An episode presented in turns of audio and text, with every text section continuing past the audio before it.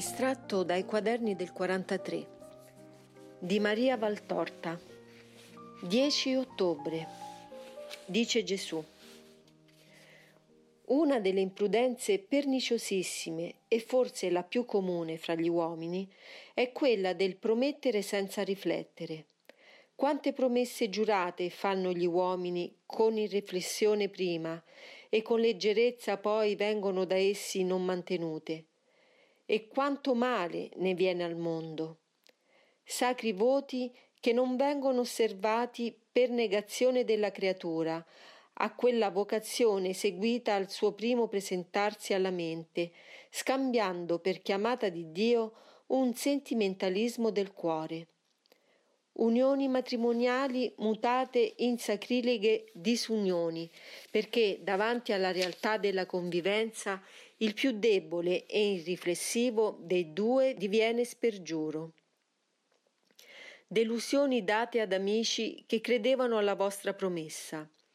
E ciò che è più grave turbamenti mondiali causati da imprudenze di governanti irriflessivi, i quali, arbitri dei loro popoli, promettono in loro nome alleanze che poi sono un balzello di sangue per il loro popolo e per l'altrui, sia perché obbligano i sudditi a combattere per l'alleato, ossia perché con spergiura audacia infrangono la già stipulata alleanza, impossibile a sostenersi e divengono nemici. Come può l'uomo, dotato di un'intelligenza superiore, dono diretto di Dio, agire con così bestiale irriflessione? Perché in lui si è lesa o spenta del tutto la forza dello spirito col peccato che leva la grazia. Guarda Maria, Vediamo insieme l'episodio di Erode che fa decollare il cugino e precursore mio. E vediamolo attraverso al mio modo di vedere, così diverso da quello degli uomini. Molto dai pulpiti delle mie chiese si parla di questo episodio, ma irriflessivi come lo stesso Erode, i commentatori si fermano al non lecito e non traggono dall'episodio l'altro insegnamento così utile alle anime. Dice Marco, capitolo 6, versetti 21-27. Come Erode fu lo zimbello della propria irriflessione. Egli, mosso da compiacimento sensuale, aveva giurato alla giovinetta di darle tutto quanto ella gli avesse richiesto.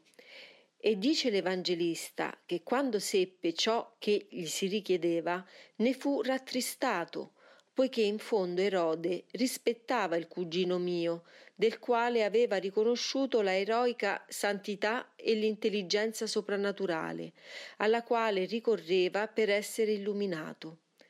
Ma promessa data va mantenuta, specie se promessa di re data davanti a tutta la corte, e la testa del più santo fra gli uomini, perché santificato avanti la nascita dall'abbraccio della portatrice di Dio, la mia Madre Santissima, piena di Spirito Santo, cadde per stolto giuramento di re. Perché Erode poté fare questo? Perché la grazia non era più in lui.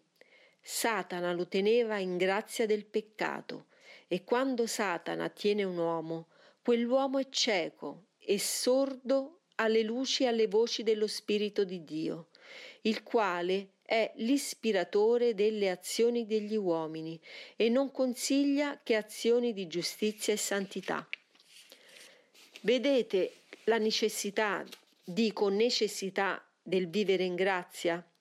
O uomini che vi affannate ad acquistare e a conservare le ricchezze che periscono, come non vi affannate a conservare questa immensa ricchezza soprannaturale della grazia in voi? Della grazia che vi mantiene in contatto con Dio e vi nutre delle sue luci come nascituri nel seno di una madre, attraverso le fibre che uniscono a lei. E infatti voi siete dei nascituri alla vita del cielo, non è questa la vita, questa che vivete sulla terra nella giornata mortale. Questa è soltanto formazione del vostro essere futuro di vivente eterno. L'esistenza umana è la gestazione che vi forma per darvi alla luce, alla luce vera e non alla povera luce caliginosa di questa terra. Io vi porto in me come madre che forma la sua creatura, vi circondo e riparo di me stesso, vi nutro del mio alimento per farvi nascere immortali nell'ora di quella che voi chiamate morte, e altro non è che passaggio. Passaggio da una fase incompiuta alla compiutezza, dalla segregazione in limitato spazio alla libertà sconfinata dalle tenebre alla luce, dalle impedite carezze all'abbraccio assoluto dell'anima col suo genitore. Questo è ciò che voi chiamate morire, voi che col vostro orgoglioso sapere ancora non sapete dare il giusto nome alle cose e come fanciulli di pochi anni chiamate le cose con nomi errati. Io vi voglio insegnare cosa è la morte e chi sono i morti. Morte è separarsi da Dio, come nascituro che avanti tempo si separa dall'organo materno e putrefà nell'alveo che lo espelle col dolore. Morti sono coloro che per essere così espulsi non differiscono dalla spoglia di un animale che si disfà al sole e alla pioggia lungo una carraia della terra, oggetto di ribrezzo a chi la vede. Questo è ciò che è morte, questo è ciò che è l'essere morti. Il peccato è la causa che vi separa da Dio e fa di voi una putrefacente carne corrotta, pasto di Satana, che vi ha avvelenati per divorarvi, preda alla sua fame di divoratore di anime e di nemico di Dio creatore delle anime. Come poteva e come può lo spirito di luce e carità essere guida a Erode e ai molti Erodi che sempre sono sulla terra quando il loro peccato li rende avulsi da Dio? In verità vi dico che base di tutti gli errori che si commettono sulla terra è il peccato che separa l'uomo dalla grazia. Vivete in grazia se non volete errare. Allora, come pargoli sostenuti dal velo della madre, voi camminate nelle vicende della terra e non cadete nei tranelli del mondo e del padrone del mondo, che ha rinnegato il padrone santo e vero che è Dio. Allora, come nascituri che si formano e crescono nel seno materno, voi raggiungete lo sviluppo completo per nascere alla vita dei cieli. Allora io, sangue tre volte santo, circolo in voi e vi nutro di me, tanto che il Padre mio e vostro, stringendovi al seno, non distingue più il vostro essere di figli di Adamo e vi chiama figli, figli come me, il suo verbo perché il sangue del Verbo è in voi e abbracciando voi il Padre Santo abbraccia il suo stesso Figlio, fatto uomo per darvi la vita. Allora l'Eterno Spirito vi saluta all'entrata nella vita con i suoi bagliori di luce, perché riconosce in voi una parte di sé che torna alla sorgente divina da cui è scaturita. O giorno santo e felice del vostro nascere al cielo, o giorno che il Dio uno e trino anela che venga per voi, o beatitudine che ho preparato agli uomini. Sorgete, o miei diletti, la vita della terra è il tempo che vi dono per crescere alla vita vera, e per quanto possa essere lungo e penoso, è attimo che fugge rispetto alla mia eternità. Eternità che vi prometto e che tengo in serbo per voi, gioia che vi ho conquistata col mio dolore. Vivete in me e di me, figli che amo. La gioia che vi attende è smisurata come la gloria di Dio. Lo stesso giorno 10 ottobre. Dice Gesù. Se temere il Signore è sapienza e fuggire il male è intelligenza, Che sarà amare il Signore con tutte le potenze dell'essere? Sarà perfezione di sapienza e di intelligenza, perché l'amore è quello che raffina le potenze dell'animo a tale elevazione, che porta di conseguenza alla perfezione in ogni campo.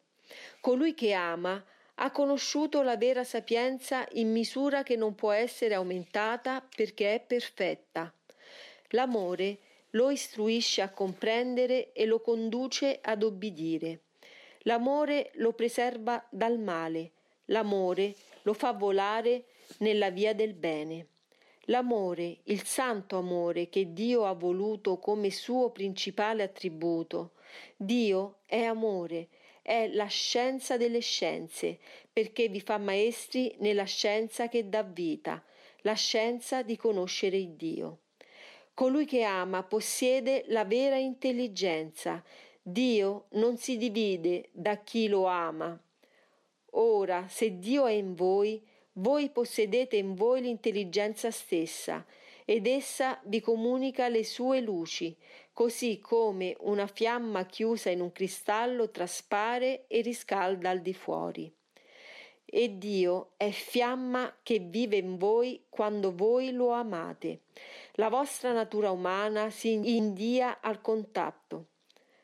L'uomo animale dotato di ragione cade come crisalide di farfalla e subentra il vero superuomo, che non è quale lo crede il mondo, un povero superbo pieno di errori e di boria, ma un essere che, non ancora angelo e non più uomo, ha dell'uomo le lotte che danno il merito e degli spiriti la libertà sopra il senso, la luminosità e la chiaroveggenza, per cui la verità si disvela e Dio appare, Padre e Signore, nella sua sopraessenziale bellezza.